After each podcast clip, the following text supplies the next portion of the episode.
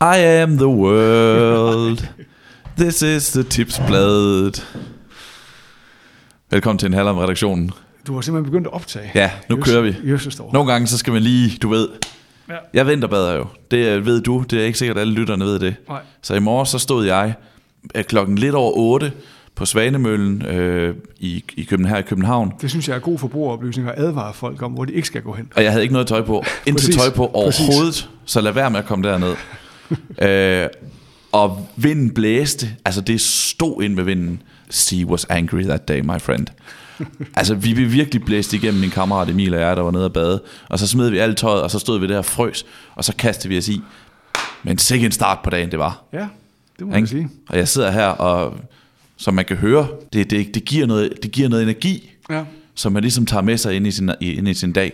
Og øh, nu får jeg den energi videre. Det er mit, det her, det er, Det er stærkt. det var min, mit svar, eller min måde for jer at kaste jer et iskoldt Ja. bad. Og hvis vi lige skal forklare den der meget, meget mærkelige åbning, så øh, diskuterer vi altid, hvem er det, der skal være vært Mm. på den her podcast. Det skiftes vi til. Og så var det så, at du sagde, jeg er verden. Ja. Og så sagde jeg, I am the world, I am the children. Og så blev det til en sang. Når du sagde children, jeg synes, du sagde tipsblad. Jeg, jeg, tog, jeg tog din med videre ind. Nå, okay. Nå, ja, så kan vi men, heller, vi kan heller altså, hinanden. det er pingpong. Ja, det er jamen, sådan, det kører fungerer. det. Sådan kører det. Ja. Godt. Vi er i gang. Vi er i den grad i gang med en halv med redaktionen fredag lige over middag. Ja. Når I hører den her, så er det gået yderligere et par timer, måske flere dage. Nogle af jer kan godt lide at, at ligesom have dem liggende, og så løbe den hen ad vejen. Mm. Det skal I være meget velkomne til. Men øh, det er i hvert fald nu, vi sidder og optager. Det er sjældent aktuelt. det, det, er jo det. Det er jo det. Det eneste problem er, at man ikke får med, hvad der er i, i tipsbladet i dag. Ja, Så man det er rigtigt. Eller, eller nå når man det. hører de ting, så kan man ikke gå ned og købe bladet. For det kan man kun om fredagen, og det kan man gøre sammen med ekstrabladet. Og vi vender tilbage til, hvad vi har af gode ting i bladet Det gør i dag. vi. Ja. Vi skal snakke om noget, der kommer til at ske. Mm-hmm. Og noget, der ikke kommer til at ske. ja. Vi skal snakke om Vejle Boldklub mod FC Midtjylland. Ja. Lørdag eftermiddag. Ja. En stor kamp. En stor kamp. Ja. Øhm, af flere årsager. En ny klassiker. Det er det ikke. Ej, de har ikke heddet FC Midtjylland så mange år. Nej, det er en ny kamp. Altså, det er en ny kamp forstået på den måde, at den første, første, første kamp, de bliver, den bliver spillet, den bliver spillet i efteråret 2001. Mm-hmm.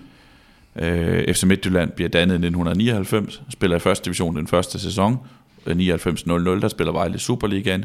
Vejle rykker ned i den sæson, det vil så sige FC Midtjyllands første sæson, 0001 i Superligaen, der spiller Vejle i første division. Vejle rykker op, og så kommer det første møde. Øh, jeg kan faktisk finde datoen, for jeg har den stående her. 16. september 2001, Ja. og det bliver 1-1. Mm-hmm. Og siden har Vejle ikke vundet en eneste kamp med FC Midtjylland. Nej. Ikke én. Og de vandt heller ikke den De vandt heller ikke den. åbningen. Nej. De vandt ikke åbningen. Mm. Og det er ligesom det, og det kan godt være, folk ved, at jeg er fra Vejle, og vokset, ligesom vokset op på Vejle Stadion. Øhm, så det kan godt være, at det kun er mig, der synes, det, det er pudsigt, men Vejle har aldrig nogensinde slået FC Midtjylland. FC er Midtjylland har aldrig nogensinde tabt til Vejle. Det er vildt. Og der er selvfølgelig nogle omstænd- og specielle omstændigheder. Vejle har været rigtig mange år nede i første division. Når de har været i Superligaen, har de altid været bundhold. FC Midtjylland har været tophold stort set fra dag 1. De tror, det er den bedste række. Så det er ikke unaturligt, øh, at Vejle aldrig har, har, har vundet nogle af de der kampe. I hvert fald bedste halvdel. Ja, bedste halvdel ja. nok, ikke? Ja. Øh, så det er ikke unaturligt, at Midtjylland har overtag. Men der er bare ikke... Nu kigger jeg lige hurtigt igennem, og det, jeg behøvede næsten ikke gå igennem, for jeg kunne næsten sige det mig selv. Der er ikke andre klubber i Superligaen, som har en anden klub i Superligaen, de aldrig nogensinde har slået i, en, i en officiel kamp. Nej, nu er jeg ikke, jeg er ikke ved at undersøge det, men der altså, var jo den her med, altså Sønderjysk og FCK havde noget på et tidspunkt Mm. i lang tid, men jeg tror, det var Storte Solbakken relateret på, på Sønderjysk, at og så, så var der så den der pokalkamp, de tabte over. Ja, det, er jo- det tabte jo 5-0, ikke? Men hvis man sådan kun kiggede i Superliga-regnskabet, så var det helt vildt. Ja. ja, det var et kæmpe overtag, men de har, så får man alligevel den der sejr ind i ny og Vejle hvis vi tager pokalturneringen med, så har Vejle heller ikke vundet FC Midtjylland. Mm. Øh, Så aldrig nogensinde i de 21 år FC Midtjylland har eksisteret, har Vejle formået at slå dem. Ja. Og aldrig har FC Midtjylland tabt til Vejle, hvis det er den, vi formår. Mm-hmm. Og øh, det bliver Vejle, det bliver meget Vejle-centreret nu her, fordi jeg har simpelthen tænkt mig at gennemgå den her liste for dig. Ja, Og så må vi se, hvad, det, hvad du synes om den, og hvad du tænker om det. Ja. Øhm, fordi det, gik- jeg sad og kiggede. Det drejer sig jo alt om 12 kampe, så mere er det heller ikke, vel? Men det er stadigvæk to antal. Og jeg har simpelthen været til ni af dem. Ja. Har jeg været på stadion til dem. Imponerende. Det kan man sige. Øh. Og du har jo trods alt ikke boet i Vejle i, i hele det forløb. Nej, det har jeg ikke. Det har jeg ikke. Så det har krævet lidt, det krævede lidt indsats. Men jeg har, fakt, jeg har faktisk i største, jeg har faktisk i største delen af dem, Okay. har jeg i Vejle, hvis jeg lige kigger efter. Nå, det er også Øh, ligegyldigt. Det er også ligegyldigt. Jeg vil, jeg vil simpelthen starte fra en ende af. Jeg så vil gennemgå de her kampe. Mm. Og så må vi se, om øh, hvad du siger til det. Ja. Første kamp, som sagt, 16. september 2001. Det bliver 1-1. Og der er mange steder undervejs i den her stime, hvor Vejle godt kunne have vundet, mm-hmm. men ikke gjorde det. Og den her, de har måske aldrig været tættere på, end i første kamp. Altså, det er en af dem, vi har været aller tættest på. 1-1 i det 79. 20 minut, så får Vejle en friløber. Ulrik Balling løber mod mål. Søren Skriver laver det, som Carsten Væver ka- kalder det største straffespark nord for ekvator, eller sådan noget i den stil. Det er helt enormt straffespark. Mm. Bliver udvist. Alex Nørlund skal sparke. Sparker på overlægger ned i jorden ud.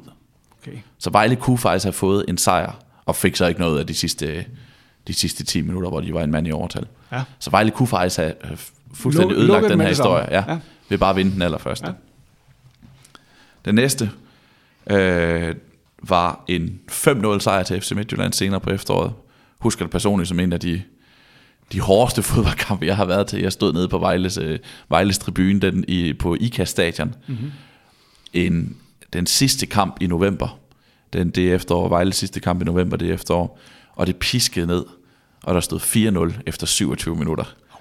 Ja, Så er det godt, det er to byer, der ligger forholdsvis tæt på hinanden, så du trods alt ikke har skulle rejse i tog i flere timer. Og... Ja, jeg tror, vi var med en bus af en eller anden art, ja, men altså det, var, det, var, det, var, altså, det var en af de der, nogle gange så er man jo til de der kampe, det må du også tænke, kan jeg vide, hvad det her kan med? Altså, kan det blive, tocifret, og når, når der står 4-0 efter 27 minutter, de scorede hver eneste gang, de havde et angreb, føles det som, ikke? Ja.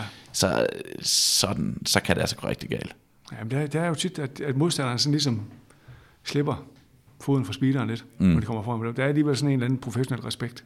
Ja, og så kan jeg huske, Vejle lavede en indskiftning af Steffen Kielstrup, som var 17 år gammel på det tidspunkt, og han lukkede Vejles højre side ned, så de ikke rigtig kom til noget der. Problemet havde været, at de havde bare sejlet igennem højre siden, hvor okay. Jesper Olesen var helt væk den, den eftermiddag som højre bak. Okay. Og så satte man Steffen Kielstrup ind, og så fik han lukket ned, mm. og det hjalp lidt på det. Ja. Men altså sådan en terrorudskiftning efter 36 minutter, der, det, Ja, ja, men godt trænerarbejde. det var det. Og tabte de kun 1-0 resten af Det var Kjeld Borninggaard, der var træner på det tidspunkt. Okay, ja. Øh, så den sidste kamp i den sæson bliver 0-0. Jeg husker den primært for en fantastisk redning Jesper Christiansen, som er lejesvend i Vejle det forår. Ja. Og som øh, kom med til VM på de ting, han gjorde, præsteret der for Vejle. Mm-hmm. Så springer vi frem til sæsonen 06-07. Starter med en 2-5 sejr til Midtjylland i Nørreskoven. Ikke rigtig noget mulighed for, at Vejle kunne have vendt noget der. Nej. Det var, det var der, hvor de rykkede op og taber de første ni kampe, og det er helt, helt helvede til. Mm-hmm. Øh, og så, ja. Jeg- husker det faktisk som om, at de spillede meget lige op med Midtjylland, men når man så taber 5-2 i en kamp, hvor man spiller meget lige op med modstanderen, så siger det alligevel lidt andet om ens niveau. Ja, det er jo her, det er jo her før expected goal statistikker og sådan noget. Så kunne man måske være inde og se, om, om man havde noget at have sin fornemmelse i. Ja. Og så kommer der en af, en af de sjove kampe, synes jeg. Mm. Det er forårspremieren i marts 2007. 2-2 i Herning Ja, på MCH Arena. Vejle fører 2-0. okay. Men der bliver udlignet. Først øh, så skifter FC Midtjylland øh, Thomas Rødlind, der scorer i sin debut, reducerer til 1-2. Og så i det 79. 20 minutter, som jo også var der, hvor Alex Nørlund brændte til straffespark, så scorer Christian Speedy Olsen til 2-2. Der Vejle, jeg tror det er Zlatan Petit, som laver en dårlig tilbagelægning med hovedet. Ja. og så løber han ned og scorer til 2-2. Okay. Det, det er selv bemærkelsesværdigt med de 79 20 minutter igen. Ellers så er den sjove historie, det er, når det kamp, det er Klipper Sarnp, der dukker op. Kan du huske Klipper Sarnp? Ja. Det er godt. Ja, hvad, hvad husker du sådan? Det var sådan, hvad jeg husker. Det er, jo- det er jo OB, man husker Ja, ham for, ja, lige ikke? præcis, lige præcis. Jeg synes ikke, jeg har sådan en specifik øh, detalje i hovedet omkring ham, andet end at han var sådan lidt op og ned i, i Aalborg. Ja, øh, og så bliver han jo fodboldinvalid. Ja, Og så vender han faktisk tilbage til fodbolden, og så er det Vejle, der tager en chance med ham, ah, okay. og, og henter ham ind. Og han scorer begge mål for Vejle, den her. Det er hans debut. Han er nyudnævnt anfører, og så lever han bare til fuld op til det ved at spille en fuldstændig blændende kamp. Okay. Scorer begge Vejles mål på hovedstød. Øh, gjorde det endda så godt, at jeg husker, der på et tidspunkt på YouTube lå sådan en Klipper Sarnp highlights video, Ja, med øh, My Chemical Romance's uh, Welcome to the Black Parade som, som soundtrack til. Sådan. Ja, Oh, så, meget- så, så meget godt spiller han. tidstypisk. Meget tids, tids, tids, tidstypisk. Øhm, Og hvad skete der så med ham efter? jamen, det blev aldrig nogensinde i nærheden af at være lige så godt. Nej. Øhm, hans sidste tre kampe for Vejle. 26. runde spiller han 5 minutter. 29. runde spiller han 18 minutter. Og 32. runde spiller han 9 minutter. Og det helt vilde er, han starter alle de tre kampe. Okay. Ja, så der var måske en grund til, at han Ja, blev meldt fodboldinvalid. ja det At han havde var, At han havde det hårdt. ja, det var øh, de der... De der tre runder, det kunne han, øh, altså, altså, han kunne ikke holde til det. Altså, Nej, nej, og, og det var jo, det var jo en pinsel at se, fordi Ja, han ville jo så- gerne, og han var så vigtig en spiller, han var så god en spiller, når han var fit, men altså, når man stod på stadion og så, at begyndte at trække i baglåret efter fire minutter, ikke, og nu skete sådan lidt udskiftning igen, det var jo sådan, altså, Og det er synd. ja, det er jo synd, men det er jo også sådan lidt sådan, hvad fanden havde jeg regnet med? Jo, det var, jeg kommer lige, lige til at tænke på, på Bryson Liverpool i, i lørdags, hvor Bryson jo skifter Adam Lallana ind, ikke? så nu skal han sgu ind og lige, nu skal vi have tippet den her kamp, så vi kan slå Liverpool, ikke? Mm. og så går der 10 minutter, og så løber han i omklædningsrummet igen. Ikke? Altså, der er bare nogen, der, Ja, der bare har ramt, ikke? fuldstændig. det er skidesynd. Og det er skidesynd, men det er også sådan, måske kunne man godt have regnet ud, det ville ske. Altså Ja. når det skete at første og anden gang, at han røg ud efter, efter mindre end 20 minutter spilletid, så ville det nok Han også ske sagde- tredje gang. Han sagde, at han var klar, og så hvor vi så var den bedste, han scorede to, og ja. Ja, blev senere træner i Vejle faktisk. Ja. Kom ind tilbage der. Mm. Sidste kamp i den sæson, øh, 1-2 til Midt- Midtjylland vinder 2-1 i, i Vejle. Vejle fører 1-0 ved pausen. Mm-hmm. Så det kunne da også være sket. Så kommer der en sjov ind i 2007-8, hvor Vejle spiller første division. Åbningskampen på det nye Vejle stadion. Hvor målscorer til 1-0 for Vejle er Thomas Røll i sin debut. Nu skal du lige have mig med her, fordi det er 7-8, og Vejle er rykket ned. Ja, Vejle rykker ned, og, og det er det pokalturnering. Hvorfor? Nå, pokalturnering. Pokalturnering, ja. Ja, glimrende. Pokal kvartfinale, Ja. åbningskamp på det nye Vejle stadion. Som sagt, første målscorer på det nye Vejle stadion er Thomas Røll, der scorer i sin debut som lejesvend fra mm-hmm. FC Midtjylland. Ja. Fordi han var kommet til år for inden. ja, ja. Og så er vi faktisk ude i, at han scorer i sin debut for FC Midtjylland mod Vejle, Mm-hmm. og i sin debut for Vejle mod FC Midtjylland. Ja, det er stærkt. Det er altså, Det, Det er må være meget, det må være meget usædvanligt, at man kan levere det. det tror jeg også. Øh, så går vi frem til næste sæson, Vejle rykker op, starter med at spille 1-1 i Herning, taber den næste kamp 2-0 i Herning. Øh, den husker jeg primært, den er 2-0 kamp, der var jeg med, jeg var frivillig i Vejle Boldklub på det tidspunkt, som i presseafdelingen. Mm. Og det er Mortens aften. Ja. Men jeg havde spist sammen med truppen. Mm-hmm. Så vi I, har I, siddet, havde, I, havde ikke, I havde ikke fået anden, går jeg ud fra? nej, vi har fået, vi har fået, øh, vi har fået kylling og pasta. Okay. Jamen, det var meget, altså, Og lidt det, han er jo trods alt fjerkræ. det er det, men det var meget fodboldspillerkost, ikke? Ja, ja. Med sådan noget pasta og lidt salat, og så, og så kylling. Det havde vi fået inden afgang. Og så kommer vi op, og så får vi faktisk, jeg kan huske, vi får en billet til, øhm, til loungen, og sige, I kan bare gå ind og spise, hvis, det, hvis jeg vil have noget. Mm. Men jeg er sådan, nej, jeg, jeg har fået aftensmad, jeg skal ikke have aftensmad igen. Men der var and derinde. Ja. Og jeg har flere gange, end jeg vil være bekendt at indrømme, siden han tænkte, hvorfor spiste du ikke aftensmad? Hvorfor tog du ikke aftensmad nummer to? ja, og de der free meals, Ja. som han har sagt nej til. Og når det så var and og Ja, ja. kartofler og sovs og sådan ja, noget. ja. Det havde været skønt at få på et fodboldstadion. Hyggeligt. Ja. Ja, fint. Og så sidste kamp i den sæson. Øh, FC Midtjylland vinder 3-2 i Vejle. Vejle fører 2-0. Scorer til 2-0, da der er spillet 58 minutter. 2-0 igen. Ja. Øh, men taber 3-2. Mm-hmm.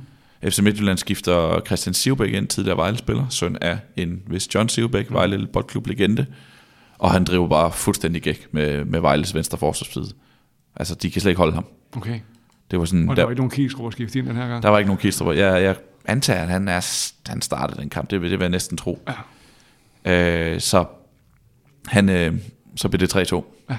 Jeg husker faktisk meget tydeligt, hvis ikke jeg tager meget fejl, er det den periode, hvor... Øh, ej, hvem er træner? Det, det bliver jeg nødt til lige at tjekke. Jeg har det faktisk stående lige her, så det, det er ikke noget, det er, helt, det er ikke det helt store problem. Det er ikke noget, der skal tage lang tid. Men jeg kan i hvert fald huske tyd, billederne af en, øh, ja, det er Thomas Thomasberg, der, der er cheftræner for, for FC Midtjylland, mm-hmm. men assistenttræner var Glenn Riddersholm, Ah, som udførte en meget, meget, meget voldsom jubeldans nede på sidelinjen. Da, det husker jeg tydeligt, ja, da, da de scorede til, til 3-2. ja. Og det forstår man det godt. Mm. Bagud 3-2, der 2-0, der mangler en time, og så vinder de kampen. Ja. De, de fører 3-2 efter 77 minutter, så det er helt det elendigt. Og Vejle rykker selvfølgelig også ned er der. Ja. Og så to kampe mere. De sidste to. Mm. Det er 4. august 2018. Vejle rykker op i Superligaen igen, efter noget, der minder om 10 års pause. Fører 1-0 til der er spillet. You've guessed it. Ja, 79 minutter. okay. Taber 3-1. Wow. Ja.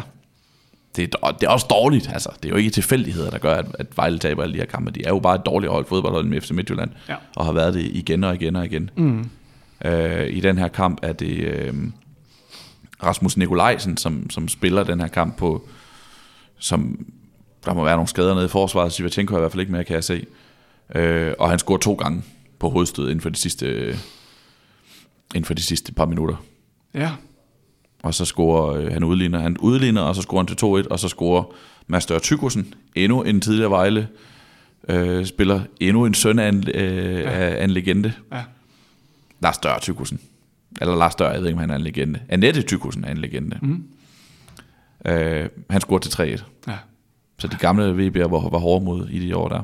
Ja, og sådan en Rasmus Nikolajsen kamp, det er jo sådan en, der, der øger hans øh, tilstedeværelse på holdet DK fra 0,2% til 27,3% i næste runde. Ikke? Ja, dem, der, Centerforsvaret der scoret to gange. Dem, der har haft ham. 2 millioner. Ham skal vi have. dem, der har haft ham i den kamp, de har været, de har været heldige. Ja. Og så slutter vi med 11. november 2018. Bærens fødselsdag. Nej, jo, Bærens fødselsdag. Ja, Ja. LDL, ja. Jeg skulle lige, det, det, er, det er ikke uh, Ole Olsens fødselsdag. Nej. Jeg skulle lige huske at vende dem rigtigt ind i hovedet. Ja. Også 5-0. Ligesom i november 2001. Ja. 17 år forinden. Uh, ingen Steffen Kielstrup til at skifte ind. Til ligesom at lukke det hul der. Yikes. Så der er vi. Ja, så hvis man skal ud og have en kop kaffe på lørdag, så skal man ikke gøre det i den 79. 20 minut. Er det, er det ligesom konklusionen? Det må være konklusionen. Og så på, at der venter Vejle en, en møgsvær kamp. Det gør der.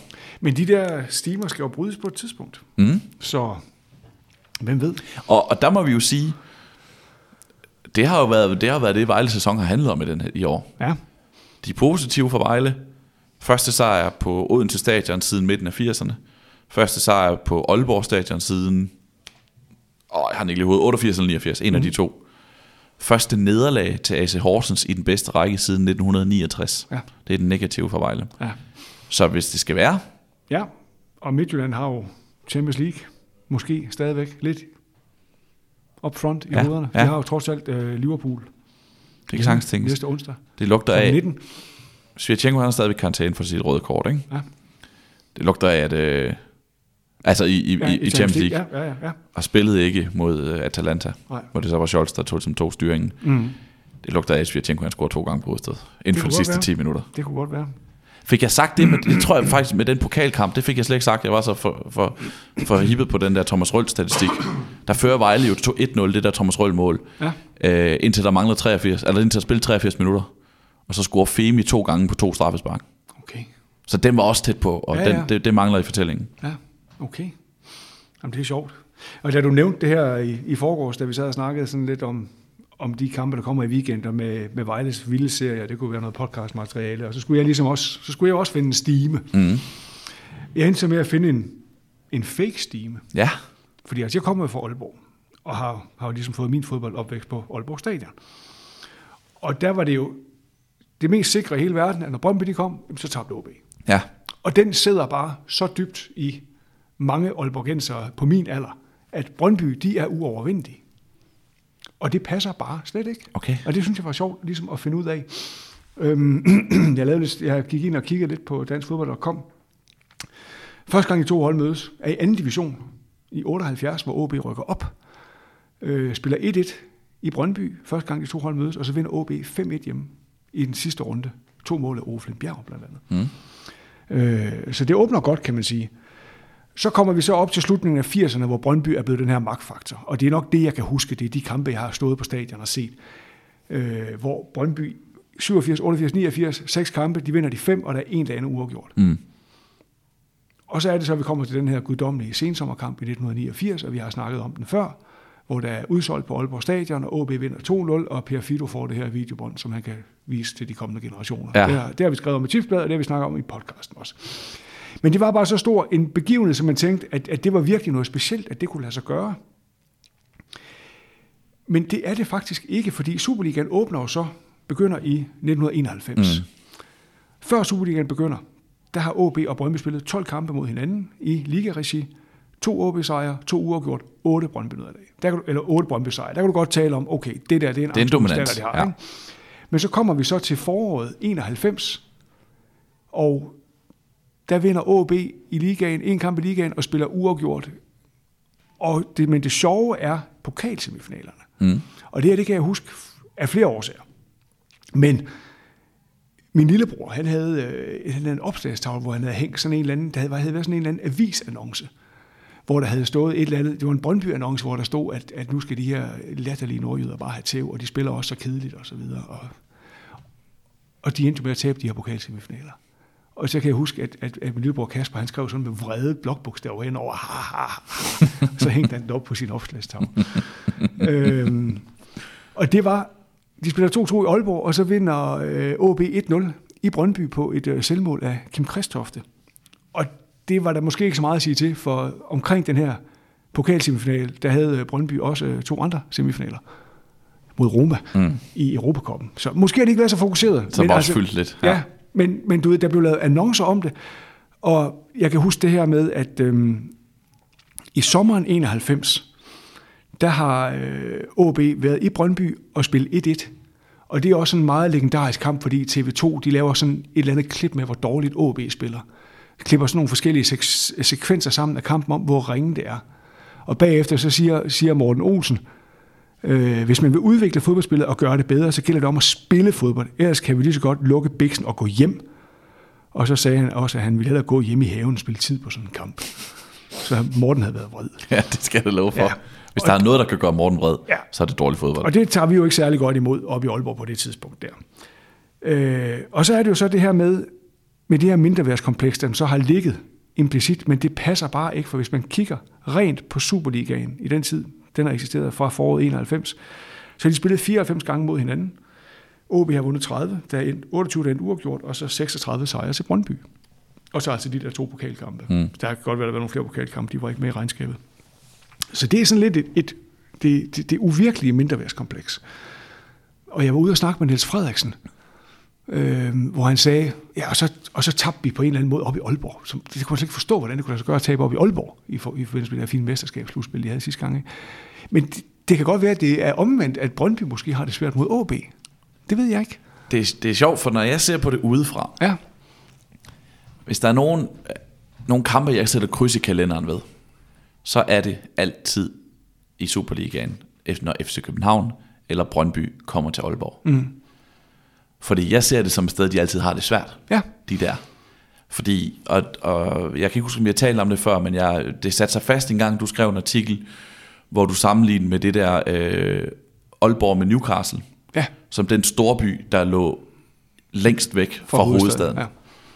Og den der selv, selvopfattelse, man har i Aalborg, at man er virkelig noget. Mm. Ikke? Man er sgu noget. Man er sgu en stor by. Ja. Og altså hovedstaden, det har ikke noget med os at gøre. Det ligger så langt væk. Mm.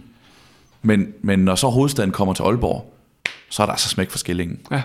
Øh, så jeg, jeg kan godt lide dem der. Jeg har netop altid indtrykket af, at uanset hvor gode Brøndby eller FC København er en sæson, så, skal de, så, så er det ikke garanteret en sejr i Aalborg. Mm. For der bliver kæmpet for det. Ja. Og der kommer, der kommer 10.000, øh, når der må være tilskuere. Ja, ja, i Ikke? hvert fald. Det Og er store- det er store kampe, Og, og de og- vil én ting, og det vil de 11 spillere på banen, Ja. og det vil de 10.000 på tribunen. Ja. De vil have københavnerne ned med nakken. Ja, ja, og der kommer også, der kommer også mange Brøndby-fans, fordi Brøndby har jo mange jyske fans. Ja. Der er jo altid helt fyldt Ja. dernede, ikke? og som vi også snakker om i podcasten, altså Lynges sådan afsluttende opgave til sin efterfølger, ikke? at få dog de gule trøjer ud af Aalborg. Mm. Det var ikke lykkedes dengang. Det kan være, det lykkes nu. Fordi det er jo en ny generation, og det her, det er jo en plus 50-årig mand, der taler, som husker de her kampe fra slutningen af 80'erne, hvor Brøndby jo kom med i dem alle sammen. Ikke? Mm. Og bare tævede OB Sønder sammen tre år i træk. Og det var så åbenbart nok til, at man endte med at bære rundt på det her kompleks. En sidste lille stime detalje, som jeg bare faldt helt tilfældigt over, da jeg lavede ugens tal i, til tipsbladet her, i dagens udgave af tipsbladet, Ugens tal var 19. Og det er relateret til, at øh, FC Køln jo besejrede Dortmund i Bundesligaen i sidste weekend med 2-1, efter de havde spillet 18 kampe i træk i Bundesligaen uden at vinde. Det, Så den 19. kamp, den vandt de, og det var ude mod Dortmund. Ja. Det var der jo ingen, der havde regnet med. Så det synes jeg var lidt sjovt. ja. Men da jeg så sad og skrev det, så faldt jeg så over det her med, at, at det kan godt være, at Køln er dårlige, ikke? men altså Schalke, det er jo helt vildt med dem. Nu har de tabt, eller de har ikke tabt, men de har spillet 25 kampe i træk nu, uden at vinde i Bundesligaen. Altså delt over to sæsoner, ikke? 25 kampe i træk. Og det skaber lidt bekymring hos nogle gamle venner af Tipsbladet. Kan vi godt tillade os at kalde dem? Mm. Tasmania Berlin. Ja, Øh, Jeg var jo i Berlin for halvanden års tid siden og hørte noget musik og fik lagt en enkelt fodboldkamp ind i programmet også, nemlig det legendariske opgør mellem Tasmania Berlin og Blauweiss Berlin. De to, to, de to af de tre dårligste klubber i Bundesligaen nogensinde, der mødtes nede i 6. division eller sådan et eller andet. Og ra, ra, Tasmania og så videre. Der var fuld skrald på. Smadret hyggeligt. Tasmania Berlin har faktisk rekorden. okay. 31 kampe i træk har de spillet i Bundesligaen, uden at vinde, i 1966. Schalke er oppe på 25 nu, og det fik så øh, øh, Almir Numic, som er øh, sportschef i Tasmania Berlin, til at udtale, at han var, han var lidt bekymret for det her, fordi, som man siger, den her stime har været en del af vores identitet i så lang tid. Og det er en rekord, der hjælper os. Når vi sætter os ned med sponsorerne, så skal vi ikke til at forklare, hvem Tasmania er. Det ved alle. Det er bare en del af, hvem vi er. Vi er Nikolajsen, som selvfølgelig er med fremme igen. Jakob Poulsen igen manden. Og så under indad, og igen er det Nikolajsen! Han får lige pludselig den helt store hovedrolle og helterolle her. Vender kampen for FC Midtjylland. De får en 2-1 i Vejle. Vi har et mega navn i tipsbladet i dag. Ja, Straight up. det må man sige. Det største navn i Superligaen. Ja. Er det ikke ja. rigtigt? Jo, jo, det må det være. Det må det være. Jeg har været i Farm og lavet et interview med Michael Etienne, mm-hmm. som jo er player coach i FC Nordsjælland. Og hvis jeg siger Michael Etienne, hvad er sådan din første association? Min første association, det er VM i Tyskland i 2006. Ja. Fordi der var jeg nede og, og lave en artikel i... Øh, jeg kan ikke huske, hvad det var for en by, de boede i. Men jeg skulle finde en anden by i Tyskland, og det lykkedes, og der var et kæmpe pressemøde, og fik en 20 minutter med, med Razak Pimpong bagefter, der jo dukkede op ud af ingenting og spillede VM-bold for Ghana, og i øvrigt er jeg gode venner med Michael Essien, det var Ja. han i hvert fald dengang. Øhm, og de kom jo til åndedelsfinalen mod Brasilien, så vidt jeg husker, det var. Det skal nok passe. Ja, og Michael Essien har karantæne. Okay. Så han er ikke med, og de tager 3-0. Men de vendte stadig hjem som helte, fordi de havde spillet så fantastisk i de tre gruppekampe.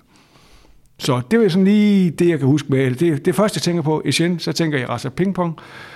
Og jeg lavede jo et interview med Razak Pingpong en gang også, hvor han var hjemme, hvor han gravede i fotoalbums, og fandt et eller andet billede af ham og Essien, der sådan stod med armene over hinanden. Jeg var sådan, wow, det, det var god nok. Jeg tror faktisk også, de er samme årgang. Jeg tror Ja. begge to, de er 82. Så. Ja, ja, ja, men de havde og, og, og vokset op i, i Accra og sådan kommet i de samme fodboldcirkler og sådan ligesom endt med at spille mm. sammen. Ikke? Mm. Så øh, det synes jeg var meget, var meget sjovt. Det er umiddelbart det første, jeg tænker, og så tænker jeg selvfølgelig på hans øh, fantastiske periode i Chelsea. ja. Hvor han jo, ja, du har lavet en faktaboks, så jeg kan læse det her i avisen. Han, han var der i, i ni år, fra 2005 til 2014, dog afbrudt af et enkelt legemål i Real Madrid. Ja. Så, øh, og han var, når, når Michael Essien var bedst, så var der ikke mange bedre box-til-box midtbanespillere. I verden. Nej. Det var der simpelthen ikke. Nej. Han, han, han, som jeg tror også, jeg skriver det i artiklen, han kunne jo simpelthen det hele. Mhm. Mm-hmm. Altså, han var jo en fremragende fighter, løber, takler, men han, han kunne jo også spille. Altså, han er blændende spark, han kunne også lave afleveringer. Han var over det hele.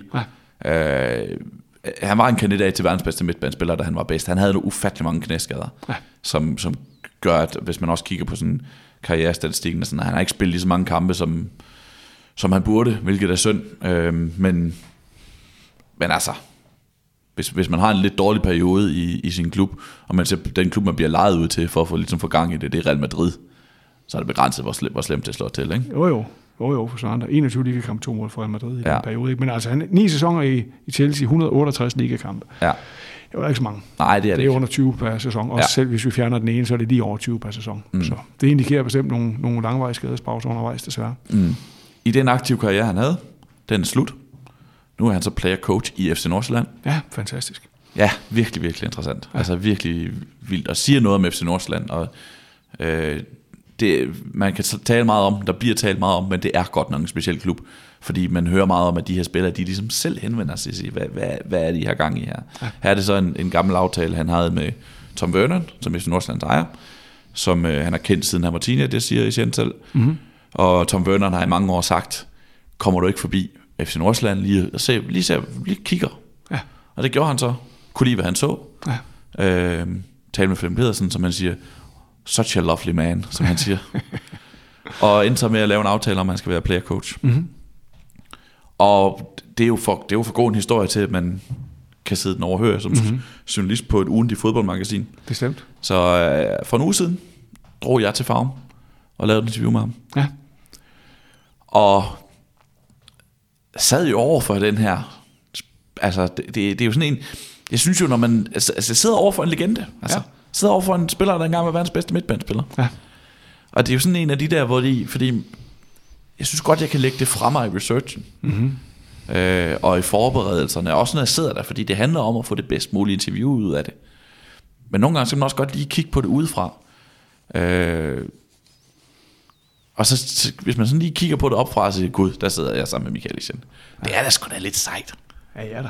Det er det da. Det synes jeg da, det er. Det, det, der, det er da sådan, det er da sådan en, en glæde. Det er, ham. Øh, det, det er lidt det der, ligesom når, når, når de der unge spillere siger, at jeg plejede jo bare at sidde og se Champions League. Ja. Og nu spiller jeg det lige pludselig. Du plejede også bare at sidde og se på Michael Essien, og nu sidder du pludselig over for ham og kan, jeg har kan stille ham nogle spørgsmål. Jeg har et meget, meget tydeligt Michael Essien minde om det er et fantastisk langskudsmål, han ser score mod Arsenal i en 1-1-kamp mod Chelsea. Mm. Man vil måske kunne se det for sig. Hvor han bare fyrer sådan en vrist af, og så går den bare i sådan fuldstændig vidunderlig blød af bue over, over et langt hjørne. Mm. Øh, og det kan jeg jo huske, jeg har siddet og set, og været fascineret af det her, og det var jo en helt anden verden. Ja. Altså det var jo, det var foregik over i Premier League, og jeg sad sandsynligvis nede i pitstop nede i Vejle, hvis jeg husker korrekt. Ikke? Altså, de, ja. de to ting var ikke sammenlignelige. Nej, nej. Med en stor cola og måske nogle chips. Separate worlds. Ja. Men nu sidder vi over for hinanden ja. med passende corona-afstand ja. og, og taler. Mm-hmm. Så det er jo fascinerende ja. i sig selv. Ja. Det interessante er så, at det ikke nødvendigvis er de største spillere, som er de største interviews. Mm. Og øh, jeg synes, jeg synes personligt, der er kommet en interessant artikel ud af det her. Det er der. Fordi jeg synes, min person, øh, Michael Etienne, skinner meget tydeligt igennem på siderne, hvis jeg skal, hvis jeg skal sige det selv, hvis jeg ligesom har forsøgt at, det er i hvert fald det, jeg har forsøgt at få frem. Kalder han sig Michael? Ja, jeg spurgte ham faktisk. Okay. Jeg har, jeg det vil sagt jeg så Michael tage til mig nu. Ja. Jeg har lært, jeg har lært mange spillernavne den her uge. Det kan vi vende tilbage til. ja. ja. Michael Essien og ikke Michael Essien. Præcis. Jeg spurgte ham faktisk. Fordi der var noget med, at han havde sådan to prikker over ædet, eller ædet, som altid drev mig til vanvid. Ja. Jeg kunne aldrig huske, hvor de der prikker skulle sidde, når du har slet ikke sat dem her, kan jeg se. Åh, oh, det ligner mig faktisk dårligt. Ja, men det kan være, at de er forsvundet undervejs. Ja. Eller andet, det sker jo. Det kan også være, at det er derfor, han er blevet til Michael. Ja, ved. Men jeg spurgte ham, ja. er det is it Michael og Michael? Michael, mm. sagde han så. Fint. Så det er det, vi gør. Øh, og øh, Michael Jen, meget, meget, meget venlig og imødekommende, og, øh, men er en meget, meget, meget stille person. Ja, han, bliver jo sådan, han er meget sådan ydmyg omkring hans, ja. hans karriere og hans, hans, hans, hans personlighed og hans rolle. Og sådan. Ja. Han går meget sådan, virker det til, ud fra interviewet og så videre. Han virker sådan, sådan ja.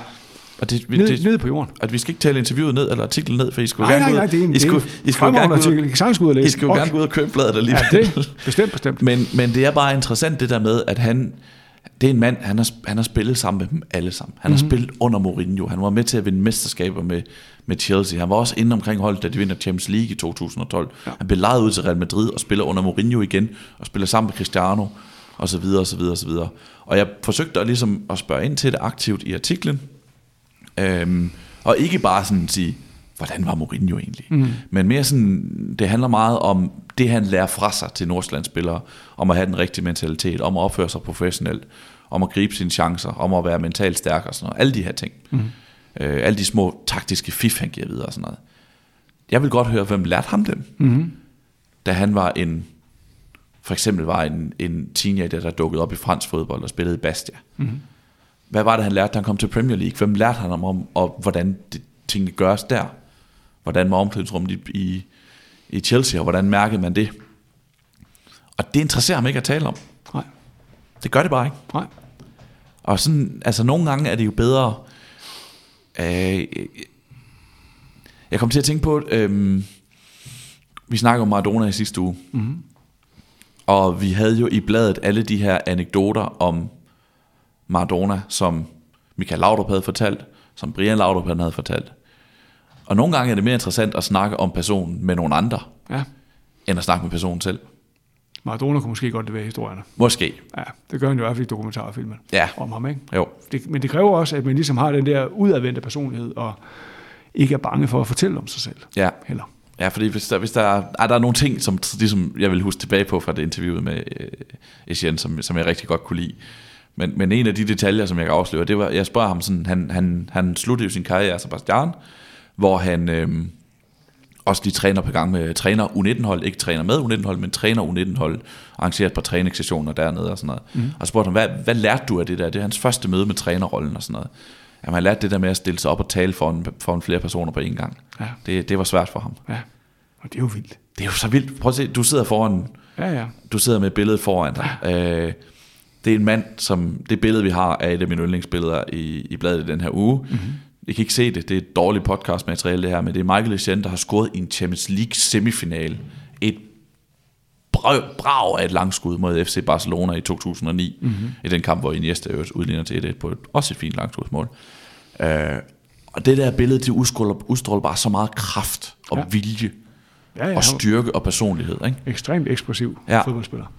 Og så tager du den person væk fra banen, ud af kampdresset, og så er han vanskelig ved at stille sig op foran nogle U19-spillere i Azerbaijan og tale til dem om, hvad det er, de skal gøre til ja. en eftermiddagstræning. Ikke? Jo. Det er vildt fascinerende. Ja, ja det er det. Men, øh, det. Og det er jo så også noget af det, han ligesom skal lære, og mm. det er også det, han siger i, i interviewet, ikke? At, det, at der er no- nogle ting, han arbejder på. Og det, ja, altså, det er jo spændende at se, hvordan hans karriere kommer til at udvikle sig, og om vi om 10 år siger, kan du huske dengang, du snakkede med Michael Essien? Prøv at se ham nu. Michael. Michael. Michael Essien. Ja. Det er rigtigt. Altså, det er jo sjovt at, at, at, at, at, ramme de der personligheder, når, når der er mulighed for det. Mm. Og, den, og det er godt, du tog den og fik, og fik det lavet. Ja. Øhm, altså, jeg har jo haft, jeg, jeg har jo rejst en del i England øh, og- og dækket det over. Der har jeg også sådan nogle gange holdt øje med, er der nogen, sådan, nogle store navne, nogle lavere klubber, man måske kunne få adgang til. Jeg kan huske, at jeg har stået ude på, på Turf Moor og ventet i lang tid, før en ret dårligt kommunikerende Chris Waddle lagde vejen forbi, som jeg havde fået lovning på. Og jeg fik lige 10 minutter med ham der på sidelinjen. Han havde været ude til træning, og nu skulle han op på managerkontoret, han gad overhovedet ikke snakke med et eller andet dansk medie. Men øh, jeg fik 10 minutter, og det, det, var, det var stort. Det var Chris Waddle. Mm. Men det var del med ikke noget godt interview. Nej. Uha. Så gik det bedre, da jeg var i Stevenage for 4-5 år siden, hvor Teddy Sheringham jo var ved at forsøge sig som manager. Og hvor jeg også øh, tog kontakt til, til klubben, for jeg tænkte, Teddy Sheringham i en League 2-klub, det er sgu da stort. Det kan det være, at man kunne få lov til at... Og det kunne jeg godt. Udgangspunktet var, at jeg kunne komme den dag, hvor de havde deres pressedag alligevel, fordi så kunne jeg bare sidde med til, til hans pressemøde før træningen. Så det gjorde jeg så, og tog derud, og øh, Stevenage, det ligger en times tid uden for London. Ja, halv time, det er så hurtigt tog op. Øhm, og der sad jeg så, og så ham, den lokale reporter fra Stevenage, Argus News, et eller andet. Og det var så ham, der snakkede, jeg sad bare. Og så øh, og lyttede, og, sådan, og så skulle jeg se dem træne bagefter. Så det er fint nok, så må jeg se, om jeg lige kan få lidt mere om efter træning. Men, men så spurgte pressechefen mig, om så om han ligesom, det var ham her, den journalist, der var, om, om det var muligt måske, og så sådan, "Jamen, nu må vi lige se efter træning, og så det kan godt være, at vi finder ud af noget. Ikke? Og så var jeg så ude og se dem træne, og det var sådan nogle øh, rolling foothills nord for London, altså sådan bakket landskab. Noget engelsk landskab er med mm. store træer, og så de her perfekte fodboldbaner, der lå. Ikke? Jeg kan huske, at øh, den gamle Chelsea-legende, apropos Chelsea-spiller, Dimitri Karin, han var målmandstræner for dem, ikke? og stod og bankede de her unge drenge igennem. Øh, og så var der, så var der sådan et, et, et hold af, af unge irske talenter, som man, man havde tænkt, det, der, det kan godt være, at der er noget i Irland, vi kan gå efter. Vi skal satse, de har fået sådan en gruppe unge irske spillere over. Og da træningen var slut, så spillede Teddy Sheringham, så spillede han 3 mod 3 med de der irske gutter der, var sådan på små mål, ikke? hvor han så var med, og så var der fem unge irer, der spillede. Og det var jo gevaldigt. Og så efter træningen, så var han sådan, jamen bare kom med, ikke? Og så tøffede jeg med og kom op på det her kæmpe store managerkontor, han havde. smækkede han benene op på bordet, og så sad vi der en halv time. Mm. Og det var, det var meget uventet. At, men det, han synes nok, det var meget sjovt, at der kom en dansk journalist. Ikke? Og så de første 20 minutter, der snakkede vi sådan om hans trænerliv og, og så videre, og, og så var jeg sådan lidt... Og du, jeg sidder hele tiden og venter på, at han begynder at ikke gide at snakke mere, fordi mm. ham der pressemanden har sagt, det er hvad du får 5 minutter. Så 20 minutter, det var sådan, okay. Og så sådan, Teddy, I'm gonna have to ask you about the Champions League final in 99. That's something that it's a big final in Denmark. Oh, so the Danish readers would like to know about that final? okay. det var Peter Schmeichels store finale i 99. selvfølgelig. Og Sheringham er jo stor Sheringham finale. udligner til det, Ole Gunnar Solskjaer scorer 16 mål til 2-1, begge dele i overtiden. Mm. Og så snakkede jeg 10 minutter om den finale, og det lagde vi så ud i et uh, Champions League specialnummer efterfølgende. Ikke? Så det var så et eksempel på en, en, en stor personlighed, som var lige så ekspressiv, som han var på fodboldbanen. Ja. Og så gik der en måned eller to, og så blev han fyret, og han har ikke været en anden trænerjob siden. Men uh, så fik jeg en halv time med ham. Det var hyggeligt.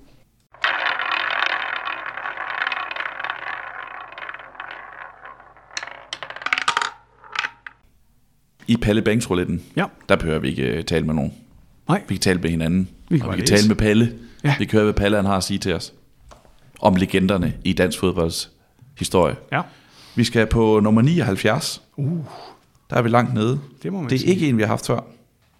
Det er en forholdsvis kort tekst, kan jeg også sige. Det kan man godt forstå med så mange landskampe, han har spillet. Lad mig høre. Robert Jensen, Robert Jensen. Godt navn. ja, født den 11. juni 1895. En landskamp i 1925. Han var højre ving, han scorede ikke nogen mål, og han spillede for frem, da han spillede sin landskamp. Debuterede mod Finland i Aarhus. Det var både første gang, første gang Danmark spillede hjemmekamp uden for København, og første gang, at Danmark mødte Finland. I startopstillingen var der hele fem debutanter, hvilket skyldtes, at AB, B93, B103 og KFUM spillede KBU-pokalkampe samme dag. Robert spillede højre ving, da Ejner Larsen fra KFUM var optaget af pokalkamp. Robert, der tilhørte sin periode støttespiller på klubholdet, var en fantastisk smidig og lynhurtig ving, som voldte datidens venstre baks uhyre besvær. Han manglede dog noget robusthed. Seniorkarrieren i frem fra 1916 til 1929, 98 kampe og 30 mål.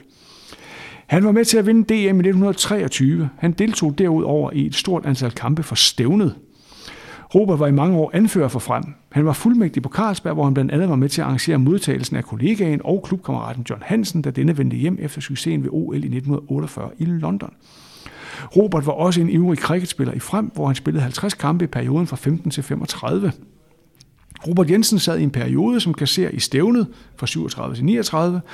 Der var en sammenslutning af klubberne KB og B93 fra starten 1904, AB B103 og frem fra 1912, fremad Amager ØB fra 1949, Køge og Skovs Hoved fra 1955, Hvidovre fra 1964 og Kastrup fra 1976. Det var altså en opremsning af de klubber, der var en del af stævnet, Ja. hvis man tabte tråden undervejs. Ja. Det er lidt nemmere, når man læser det. Stævnet arrangerede en række kampe mod store udenlandske klubber. Modpolen til stævnet var Alliancen, som først blev født i 1940, og som i hele sin levetid havde fremad Amager, HIK, KFM og periodevis B108, ØB, Køge, Brøndshøj, Skovs, Hoved, Vandløs, Næstved og Esbjerg som medlemmer. Jeg tror, Palle har ikke haft så meget at fortælle om. Nej, det, Og det, det, det er helt tydeligt. Og så havde, vi lige, så havde vi heldigvis lige lidt. Robert, Robert Fritjof Gerhard Jensen, der var født i København, døde den 6. juli 1967 på Frederiksberg Hospital som 72-årig. Han boede på Frederik den 6. allé på Frederiksberg ved sin død. Fint. Ja. Øhm, min umiddelbare tanke leder faktisk over til det blad, der ligger foran mig. Ja. Det her med at få en landskamp, fordi på grund af mærkelige omstændigheder, at da AB, B93, B103 og KFUM, nå, det var dengang, at de spillede KBU-pokalkampe. Og så skulle de have nogle landsholdsspillere, jamen så tager vi Robert det frem. Han er, han er både smidig og lynhurtig, og så kan det godt være, at han mangler noget robusthed. Det skal nok gå. Vi kører Robert. Og så kommer man til at tænke på den nylige svensker landskamp. Det gør man i hvert fald. Ja, og det snakkede vi også om, før vi gik ind, da vi sad og, og kiggede i det tipsblad, som I kan gå ned og købe og kigge mm. i og læse i. Fordi du har ikke kun snakket med Michael Etienne, Sebastian. Nej, det har jeg ikke. Vi har, vi har et billede i, øh, i det her blad, som vi, vi lige sidder og snakket om. Et landsholdsbillede fra Sverige-kampen, 200 sejren over Sverige, som du siger. Ja. Hvor vi fra den ene række har Oliver Appelgaard, Jens Jønsson, Mikkel Damsgaard, Alexander Bar Ja. og Victor Nelson. Ja. Og det er på den ene side et lidt skørt landsholdsbillede, fordi hvem af dem kommer ligesom til at være, det ved vi ikke nu, kommer til at være fast på det der landshold i de næste 10 år? Hvem kommer ligesom til at spille en rolle fremover? Men på den anden side er det også forrygende, fordi det er virkelig et billede af den vanvittige landskamp, som det var. Og, og som jeg sagde, tænk hvis man ligesom... Jeg var til Kasper Juhmanns første pressemøde inde i parken som landstræner. Og hvis man så bare sådan fjernede to måneder fra hukommelsen og ikke anede noget som helst om, hvad der er foregået, og så bare havde set det billede der, så har man alligevel tænkt, hold da magle, han er godt nok gået til den. Ja. der er blevet skiftet ud på alle pladser, men det var der jo så en god, eller en, en trist grund til, kan man sige, på grund af alt det her corona problematikker i forhold til, om englænderne måtte komme, komme rejsende ind i Danmark, og om og så den her øh, frygtede coronasmitte i den her taxa og alt det her, Ja. hvor der pludselig var en hel masse spillere, der manglede.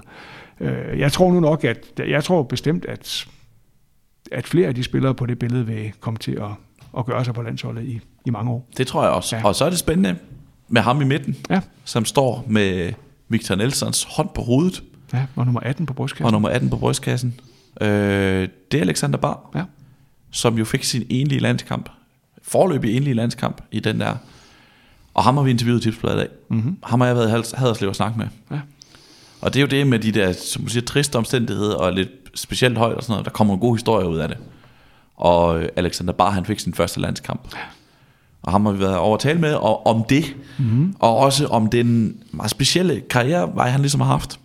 Ja. Øh, som ikke ligner alle de andre, i, hvor man øh, som 10-årig bliver hentet til et område, den store lokale klub i området, og så spiller man der til indtil man får debut som 17-årig, og så øh, spiller man to år, så bliver man solgt til udlandet og sådan noget. Altså, det er ikke den vej, han ligesom har taget. Nej.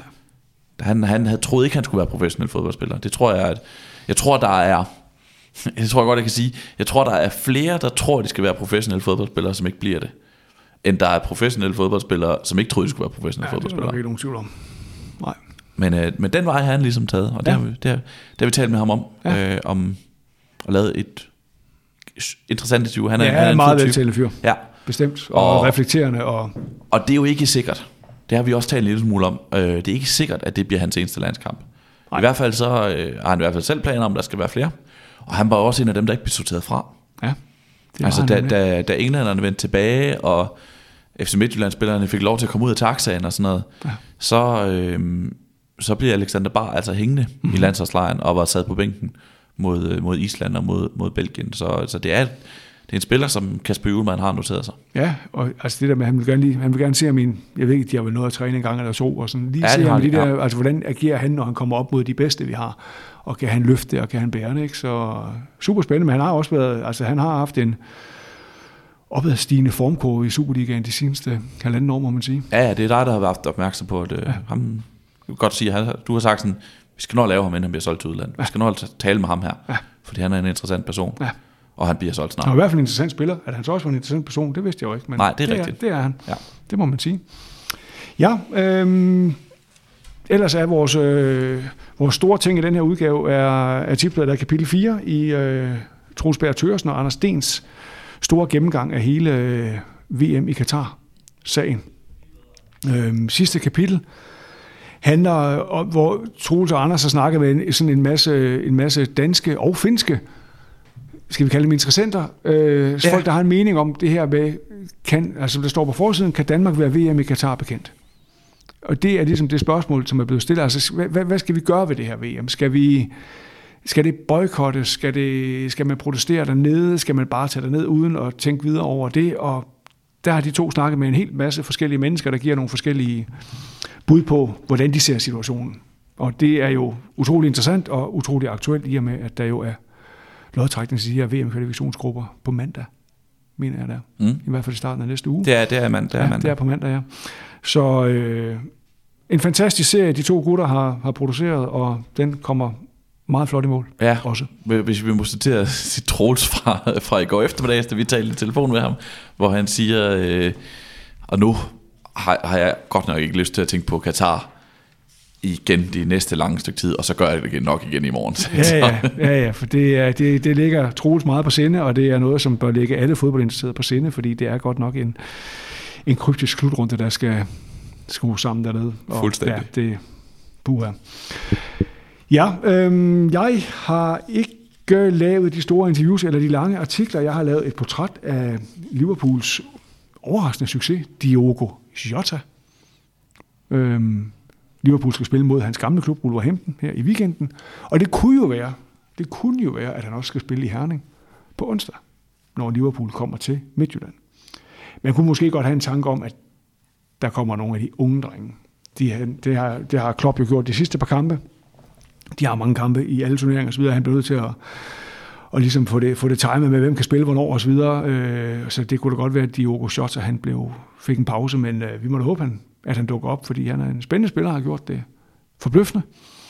Og øh, apropos fodboldspillernavne, hvis vi lige skal sætte den med, det står godt nok i avisen også, men så får I lige den uden at købe bladet. Diogo Jota, han hedder i virkeligheden Diego José Teixeira da Silva. Så hvor kommer det der Jota ind hen? Ikke? Jo, det er fordi, da han var barn og spillede i de her klubber i Porto-området, der var mange, der hed Diogo. Så han hed Diogo J stående bag på sin, tror jeg. Og det står der også bag på hans Liverpool, tror jeg. Og på portugisisk, der siger man åbenbart J som Jota. Så derfor hedder han, så når du siger Diogo Jota, så siger du virkelig Diogo J. Men øh, det lyder lidt federe på portugisisk. Så har vi vores sædvanlige introsider her med, øh, jeg var ude og snakke med Niels Frederiksen om den her store kamp, der er på mandag mellem AGF og Brøndby. Øh, ja, og øh, ja, de sædvanlige ting, retro og profil og leder og masser og masser af læsestof til weekenden. Så det vil vi da bare anbefale jer at gå ud og købe. Og øh, så lyttes vi bare ved i næste uge.